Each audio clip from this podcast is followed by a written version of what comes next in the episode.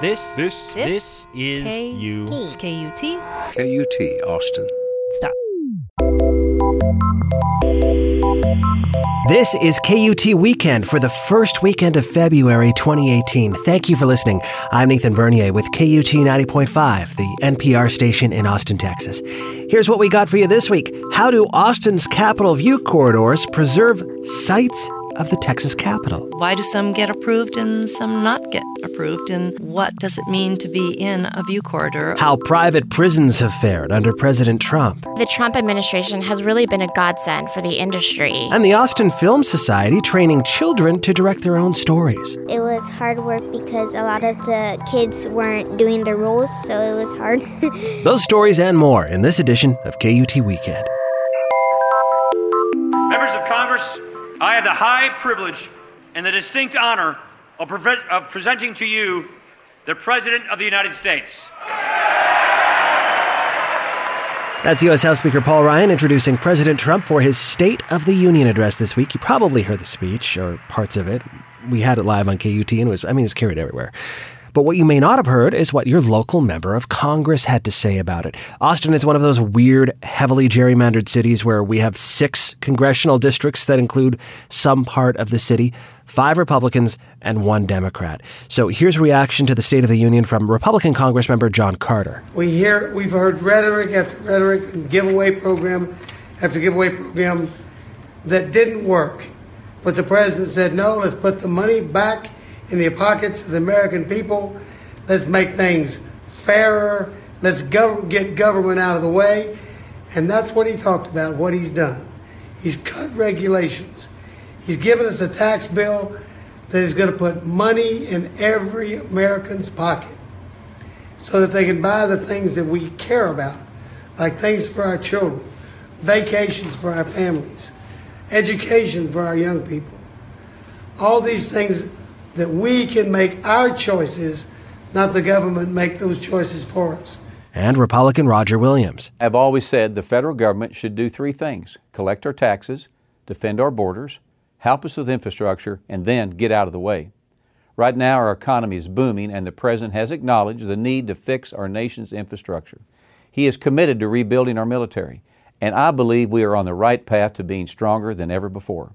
Our country needs a common sense business approach to government, and I am committed to working on an agenda that will benefit all Americans. That was pretty much the theme from local Republican members of Congress, emphasizing the tax cut bill and the economy. Representative Michael McCaul, who's also a Republican and chairs the Homeland Security Committee, issued a statement saying he shares the president's vision of more border security and a policy of, quote, peace through strength. Now, here's Representative Lloyd Doggett, the lone Democrat representing part of Austin. Well, what a difference between uh, teleprompter Trump and Trump the big tweet. Uh, it uh, was just amazing to uh, hear him talk about uh, love and unity and one big family when uh, hardly a day goes by that he's not attacking and insulting someone, including many of the people I represent in Central Texas. Uh, it was notable that he continues to refer to dreamers not as the tremendous young people they are, but to refer to them as illegal aliens. These people have so much to offer, and to contrast them or suggest immigration uh, are the uh, are some of the criminal gangs in Central America makes no sense at all. The next big State of the Something speech to happen for Austin will be the State of the City speech delivered by Austin Mayor Steve Adler. That's coming up on Tuesday, February the 20th at 6 p.m.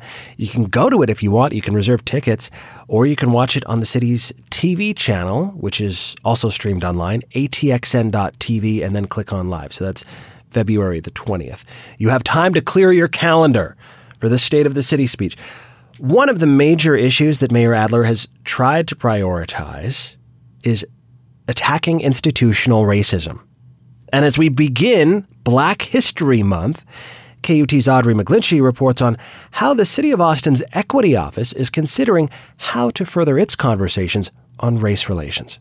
In 2016, Austin Mayor Steve Adler convened a task force to study racism. He called it the Task Force on Institutional Racism and Systemic Inequities. Six months later, that task force came out with more than 200 recommendations on how policies in housing, education, and finance disproportionately affect people of color. But what did the city do with those 200 recommendations? Brion Oaks is the city's chief equity officer. We sent out the, the report to all of our city departments and uh, requested that uh, they actually review and uh, and read the report, and then also to respond back to us. All city departments responded, listing recommendations that seemed doable. For example, training around racial inequities for city staff.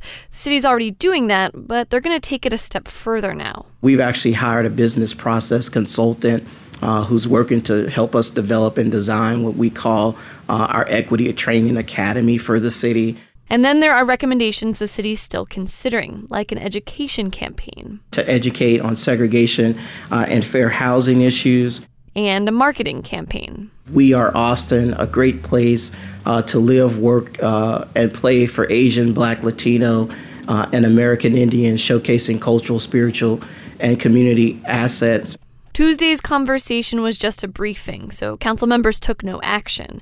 But Mayor Adler said he hopes there's money in the budget down the road to build the city's new equity office, with the hopes that they'll have more capacity to take on the recommendations of reports like these. Audrey McGlinchey, KUT News.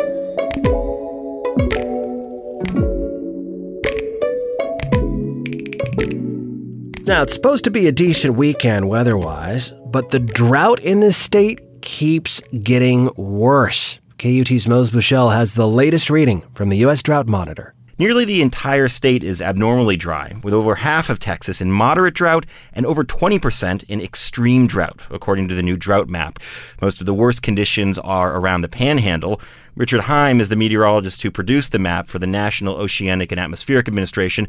He says the dryness will hurt agriculture there, especially because deeper levels of soil in the panhandle haven't recovered from Texas's last big drought. It's, it's going to kind of erase the recovery layers of moisture in the ground, and you're back to a deep layer of gosh, no moisture in the, in the, in the soil. And you're going to have drought come back really fast, really severe. Texas AgriLife Extension Service says the dryness has also brought wildfire season early to much of the state. Mose Buchele, KUT News. Thousands of Austin water customers will be getting a credit on their upcoming bill. As KUT's Trey Shaw reports, it's after the discovery of a problem with some late summer meter readings. Austin Energy says it's still investigating what happened. More than 7,000 customers had unusually low water charges last August and then charges that were too high the following month. The anomaly was first reported in October by the Austin American Statesman. In an apology today from Austin Energy General Manager Jackie Sargent, she says the utility, quote, should have found this faster and we should have found it ourselves, end quote. She says the problem was concentrated on 135 of more than a 1,000 meter reading routes and during a time when the city was transitioning between meter reading companies. Among the changes being made, meter readers are now photographing each reading. Affected customers can expect a credit averaging about $20 on an upcoming bill. Trey Shaw, KUT News. You ever check out the Hope Outdoor Gallery on Castle Hill? It's been around almost seven years. People sometimes call it Austin's Graffiti Park. It's going to be demolished and part of it relocated. KUT's Dalia Jones went to the park to get some reaction. I'm disappointed.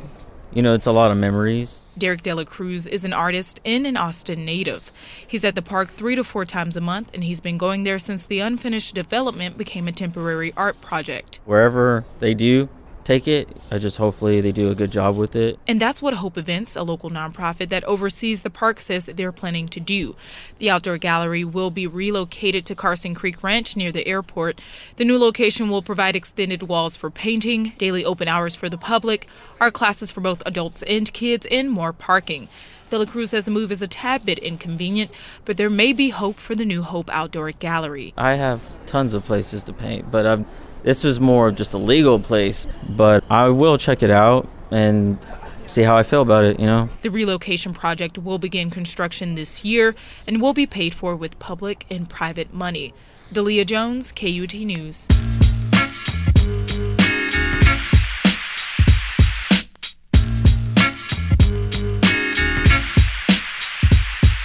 You know when you drive down I 35 through downtown Austin and you catch that view of the state capitol, kind of grabs your attention?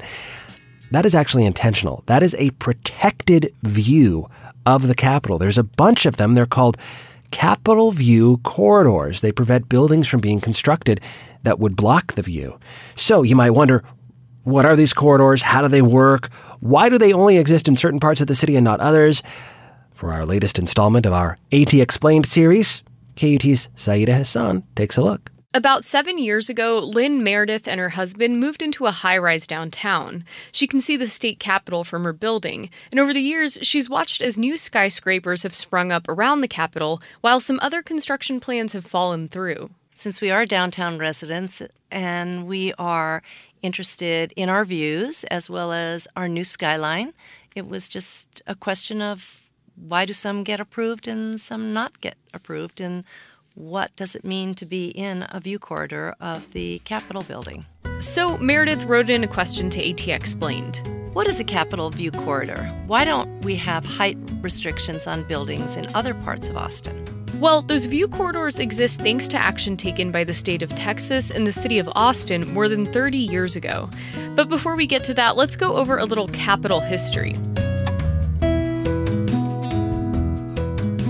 Construction on the Texas state capitol was completed in 1888. Its exterior was built of red granite from Burnet County, the walls inside made of Texas limestone. The Goddess of Liberty statue was placed at the top of the Capitol dome. At the time, it was the tallest building in town. When it was dedicated, crowds of Texans lined Congress Avenue to get a glimpse of the completed Capitol. But of course, Austin looked a lot different in the late 1800s. Decades later, new buildings changed the makeup of the city's skyline. Some residents worried that views of the Capitol would be lost to a growing concrete jungle. In the 1960s, the 26 story Westgate Tower was built near the Capitol grounds. It was significantly taller than any other apartment building in town. The project sparked controversy and eventually led to the adoption of the Capitol View corridors. In 1983, Congressman Lloyd Doggett, who was then a state senator, wrote the bill to protect views of the Capitol in a much smaller town uh, in the 80s, we recognized there was a problem here. I think we could never envision how much Austin would grow and how tall these buildings would become around it. But I'm glad we laid a good foundation, uh, not only for the city's future development, but for the preservation of something that's very important. Around the same time, the city of Austin enacted similar regulations. Together, the city and state rules aim to preserve the state house's visibility by limiting the height of other buildings within a corridor. Basically, a Capitol View corridor is it's a plane that extends from a defined viewpoint or points uh, that extends to the base of the Capitol dome. That's Anea Johnson with Austin's Development Services Department. If we count all of the views protected by both the city and the state, there are 35 Capitol View corridors today. I asked Johnson the second part of Lynn Meredith's question why these height restrictions exist in some parts of the city but not others. He says there are a lot of factors that shape those decisions. For example, is a particular view only accessible to pedestrians or drivers? Does the view of the Capitol stretch on, or is it just a passing glimpse? So there are those little nuances with each of the different corridors. If you look at a map of Austin's Capitol View corridors, you'll notice that some, like the UT South Mall corridor, stop after just a few city blocks, while others stretch on for miles. So, for instance, there's one corridor that's extremely long that goes out to the 360 bridge. Scott Grantham is with Austin's Planning and Zoning Department. At some point, council determined that that was a valuable corridor so therefore it was adopted. And that conversation didn't stop in the 80s. Just last year, Austin City Council member Ora Houston proposed adding five new corridors, protecting views from East Austin. Grantham says the feasibility of those new corridors is still being reviewed. It's an issue local preservationists are watching closely. It's interesting because most of the discussion has not been about adding more, it's been about restricting them. And of course, we've we've worked to to preserve what we have. John Donisi is on the board of the nonprofit Preservation Austin. The group has been active around keeping the Capitol View corridors. And we're not the only city that has some sort of protections in place. He's right. Washington, D.C. protects views of the U.S. Capitol. Denver, Colorado's view planes preserve the visibility of the Rocky Mountains.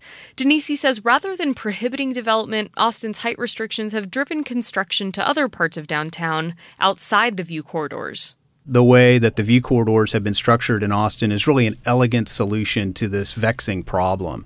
It has allowed for full and robust development in certain places where we want it to be, but it's also preserved these really iconic and special views of the Capitol. There have been a few exceptions granted, but mostly developers have to find ways to work around the height limits that affect some of the city's hottest real estate. When you look at a lot of the buildings and landmarks throughout Austin, and it, it definitely uh, forces architects, I think, to be a little creative. Jeffrey Tawawa is with the Real Estate Council of Austin. He says determining whether or not a development falls within a corridor is pretty simple, but it's led to some strange design trends. Especially our main corridors like Congress Avenue um, or, or, Lamar, you'll see a, a number of buildings that, that kind of look a little out of shape, if you will, and and uh, uh, you know definitely looks like that they had to adjust, make some adjustments. And one of them coming to mind is like the IBC Bank building right there at 9th and Congress. Essentially, the corridors have led to a lot of oddly shaped buildings in the heart of downtown. It's not uncommon to see one half of a building stop after just a few stories, while the other half, unencumbered by view corridors, is a towering skyscraper. I brought my findings back to our question asker, Lynn Meredith. She says, as much as the city and state governments tend to clash, she was surprised to learn that they'd struck a sort of compromise around this issue. I had no idea. And having a view of the Capitol from everywhere in our city is is such a magnificent thing. And I would, um, I'm glad that there are some protections for view corridors. Syeda Hasan, KUT News.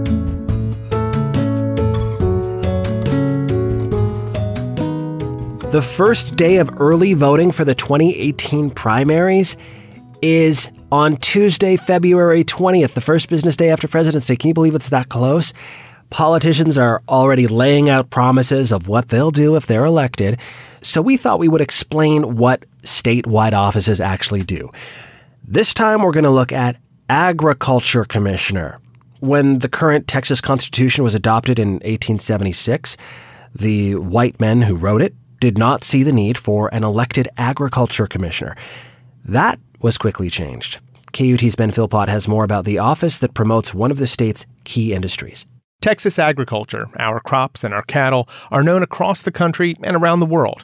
The Texas Public Policy Foundation's Bill Peacock says some of that notoriety comes from the efforts of the Agriculture Commissioner. Kind of a cheerleader or a marketing aspect, right, to, to help Texas farmers and, and ranchers market their products. And the cheerleading arm of the office, known as Go Texan, can be seen in grocery stores and TV ads across the state. What is Go Texan?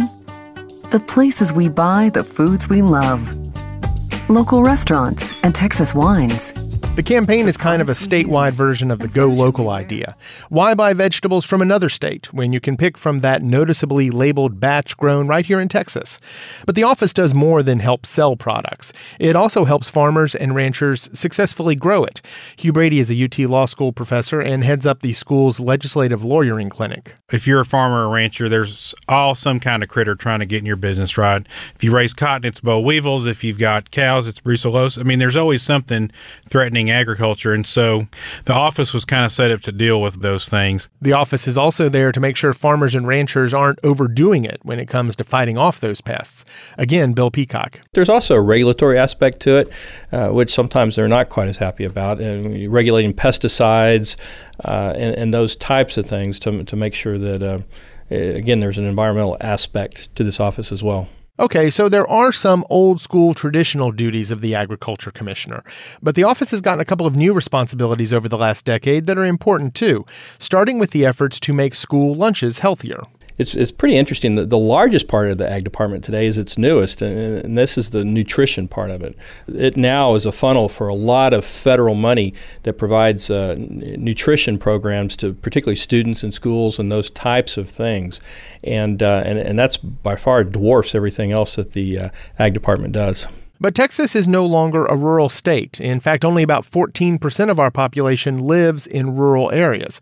Hugh Brady says rural economies got hammered during the state's economic troubles in the 80s. Oil dropped to six dollars a barrel, so people who had a side income from their mineral rights, you know, didn't have to make as much off of farming. Well, that dropped out, and you had a couple of droughts, and Willie Nelson had Farm Aid, you know, and all that was going on in the '80s, and there just wasn't a whole lot of other than the like farm extension system and things like that.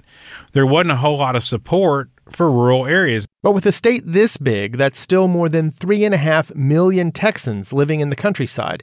So the legislature created the Office of Rural and Community Affairs to help foster job development and investment in small town Texas.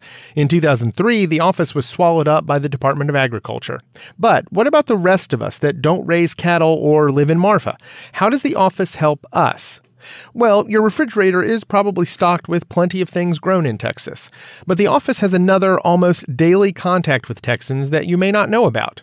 That's the office's role as certifier of weights and measures. They do gas pumps, they do um, weights in, in, grocery stores. Anytime the, the public is uh, being sold a quantity of something, more than likely the, the scales or, or the measurements that are being used are uh, certified by the Ag Department. So the next time you get a half pound of cheese or a gallon of gas, you have the Agriculture Commissioner to thank for making sure you're getting what you paid for. Ben Philpott, KUT News.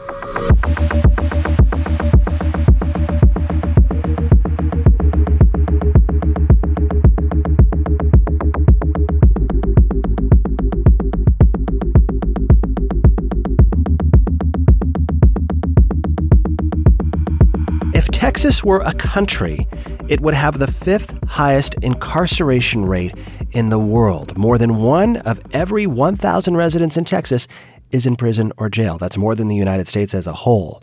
The U.S. has the highest incarceration rate of any country in the world, higher than second place Cuba, third place Rwanda, and the Russian Federation, which has the fourth highest incarceration rate, according to the nonprofit, nonpartisan Prison Policy Initiative. As you can imagine, Keeping all those people behind bars costs a lot of money. States and the federal government have contracted out a lot of that work to private prisons. How have those businesses fared in the first year of the Trump administration, which has vowed a crackdown on crime and illegal immigration? Lauren Brooke Eisen is a senior counsel at the Brennan Center's Justice Program at NYU School of Law, and she's the author of Inside Private Prisons An American Dilemma in the Age of Mass Incarceration. Lauren Brooke, thanks for your time. Thank you for having me today. You write in the book how uh, at the end of the Obama administration, they were trying to wind down a little bit some of the use of private prisons, but that changed when Donald Trump was elected president. What happened? It did. And about 18 months ago, it looked like the Obama administration was going to put the private prison industry out of business. Today, the Trump administration has really been a godsend for the industry. Despite Republican support for across the board budget cuts, the Trump fiscal year 2018 budget calls for an additional $1.2 billion in new spending to increase immigration detention capacity. And that's important because about 65% of immigration detention beds are managed and owned by the private prison corporations. How big is the private prison industry in Texas? So, the private prison industry certainly has a very large footprint in Texas. There are a lot of immigration detention centers in Texas that are owned and managed by these private prison corporations. And specifically, this corridor of detention in South Texas, from the border all the way up towards Austin, there are a number of immigration detention facilities. And most of these are owned and managed by the private prison companies themselves. There's even a family immigration detention center in Dilley, Texas, that's owned and managed by CoreCivic. And additionally, the Trump administration has recently posted requests for informations, which are really these pre proposal requests. And they're looking for more detention capacity along the southern border in Texas. And so the writing is on the wall that there will probably be more private prison immigration detention centers in South Texas than we even have today.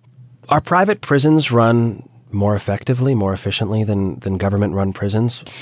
That's a question that the book examines. And for the research for the book, I spent time in private prisons and private immigration detention centers. And when you walk around these uh, private prisons, they don't really feel that different from a regular prison, but the differences are more subtle. You know, a lot of people may not realize that the private prison industry tends to negotiate their contracts so that they can house an incarcerated population that is cheaper. So people with less medical needs, less mental health needs, less drug treatment needs. For a long period of time, they tended to not take anyone who was HIV positive. And that's because those incarcerated people are so expensive to house and take care of. So it is hard to compare the differences between private and public facilities, but a really big difference is the accountability and transparency. Private prisons are not subject to the same accountability and transparency that government prisons are. And at the federal level, the private prison industry is not subject to FOIA, the Federal Information Request Act. And at the state level, most states do not require the private prison companies to comply with the same open records requests that the government prisons are required to comply with. And that's really important and something that as we start to rely on the private prison industry more and more under the Trump administration, we really need to be very vigilant about and try to change laws and practices. But to be clear, you're not blaming the private prison industry for the high incarceration rate in America, right? We would have had mass incarceration with or without the private prison industry. Again, we have about 1.5 million people behind bars in state and federal prison, about 700,000 in jails. That doesn't even include the 12 million people who churn in and out of jails. Some of them are the same people who keep, you know, getting caught up in the system. We are an incredibly punitive nation. We incarcerate more people and for longer periods of time than in almost any country on this planet. The entire prison industrial complex, all of the corporations, whether they're telecommunications corporations, you know, video visitation corporations, all of the companies that make money off of people behind bars or people who are trapped in the justice system certainly have an incentive to keep prison populations high. Lauren Brooke Eisen is a senior counsel at the Brennan Center's Justice Program at NYU School of Law and author of Inside Private Prisons An American Dilemma in the Age of Mass Incarceration. Lauren Brooke, thank you so much for your time. Thank you for having me.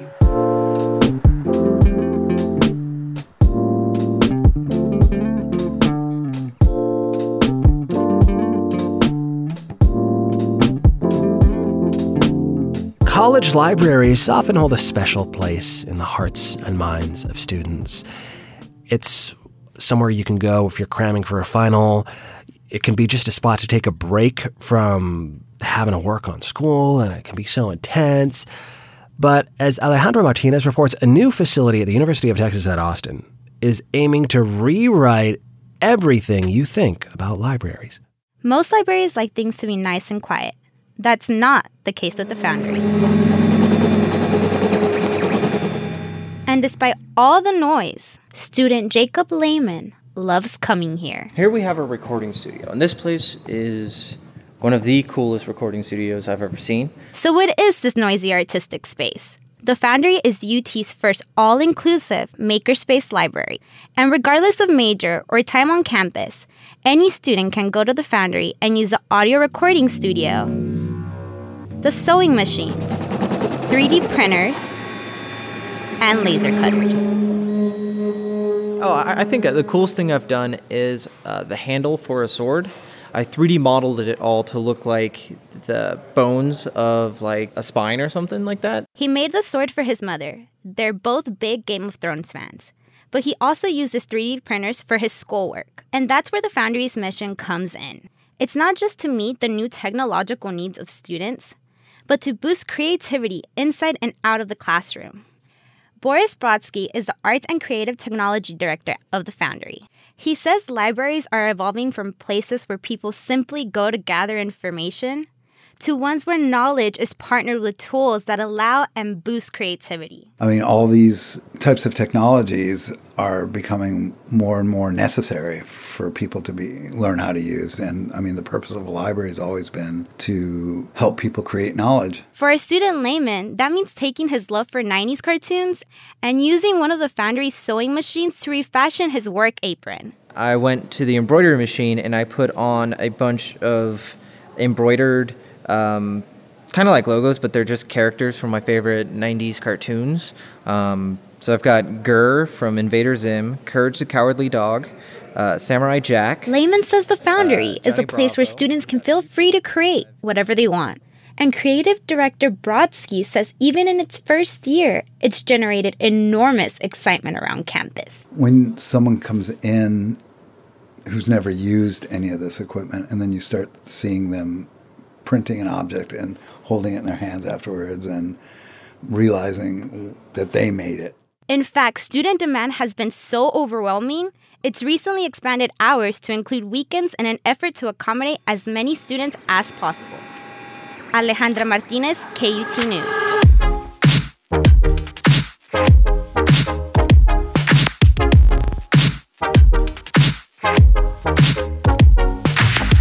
Film has long been a staple of the Austin art scene. I remember as a teenager watching Dazed and Confused over and over and over again. I wasn't even living here. I was in Canada, but I just love that movie. And then Slacker. And this city, I mean, not just Richard Linklater movies, it's been the setting for many movies and TV shows. And every spring, box office hits and award hopefuls premiere at South by Southwest. Now, to ensure that this film scene continues here, the Austin Film Society is training new filmmakers at local schools. KUT's Claire McInerney reports on how students learn about filmmaking and contribute to our city's film culture. It's the time of year when indie filmmakers are showcasing their work to build industry buzz. Sundance is underway in Park City, Utah. Austin is preparing to welcome hundreds of filmmakers for South by Southwest in March. And at Hart Elementary in Northeast Austin, the next generation of filmmakers are honing their skills. All right, Film Club, can we see a quiet straight line right here? Taylor Barron is an Austin based filmmaker. She's leading an after school film club at Hart. Twice a week, Barron comes to Hart to teach the kids various film techniques. It's one of 11 schools in the city hosting the clubs, which are organized by the Austin Film Society. The energetic group settles into a classroom. Barron reveals today's lesson. And today we're going to be learning today we're going to be learning about sound design. She starts with film scores and explains to the group of 3rd and 4th graders how music can help set the tone for a scene.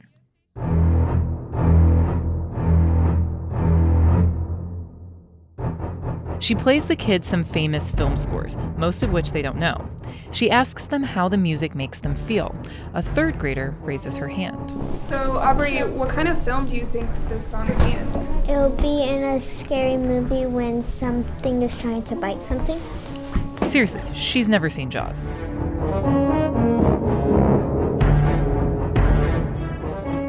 Then comes the hands on activity. This is what makes Film Club at Hart one of the most popular after school programs. Barron shows the kids a silent video she made of herself doing things around her kitchen. So, I recorded this for you guys last night because I wanted to have a good, simple video for you guys to record sound to, right? So In the video, my she house. walks into the kitchen, pours some cat food, sneezes, opens the back door, and turns the pages of a book. The kids each recreate one of the sounds to later play over the silent video. There's the tissue. I can't read that cat. That girl eats some pretzels to make the sound of the cat eating. Someone pretends to sneeze. I want to be a sneezer. They run through their sounds while the silent video plays on a projector. Throughout the semester, the kids build on lessons like these until finally they make their own short film. One of the films this class created last semester was written and directed by one student. Hi, I'm Aubrey, and I am in third grade. Aubrey Macedo says the hardest part about being a director was I had it to make sure everybody was in place. It was hard work because a lot of the kids weren't doing their roles, so it was hard. Aubrey's film was different than most of the others created in this program. Rather than a zombie or alien invasion, she said she wanted to write something relevant.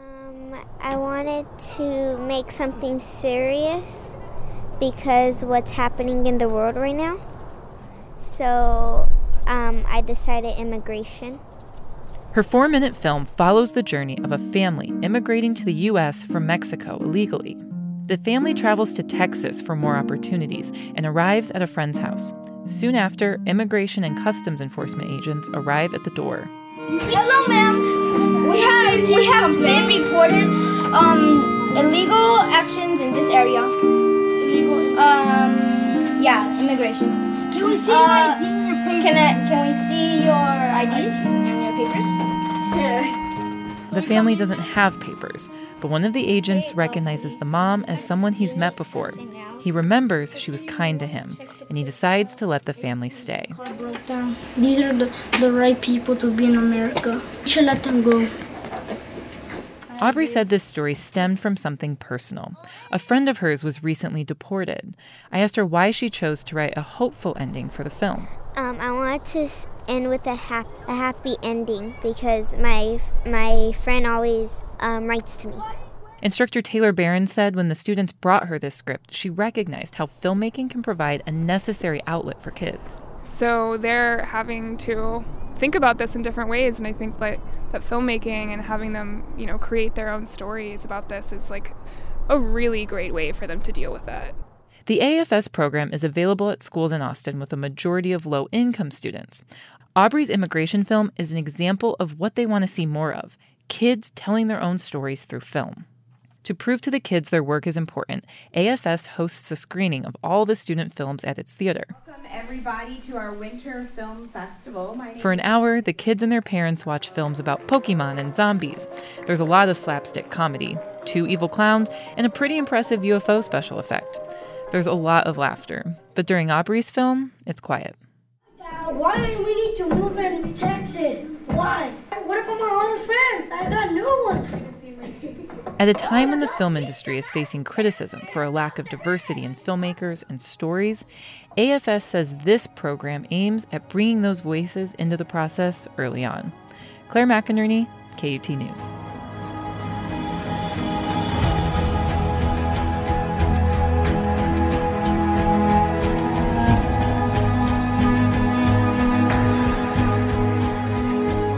That is KUT Weekend for the first weekend of February 2018. Thank you for listening. This commercial free podcast is brought to you by people who support local nonprofit journalism at KUT. Thank you if you're one of those people, and if you're not, you can join them by going to KUT.org and clicking on donate. Subscribe to this podcast at weekend.kut.org or on iTunes or wherever you get your podcasts. And if you want to email me questions or comments, nathan at kut.org is my email address, or you can ask me on Twitter. I'm at kutnathan. Our theme music is by RAC.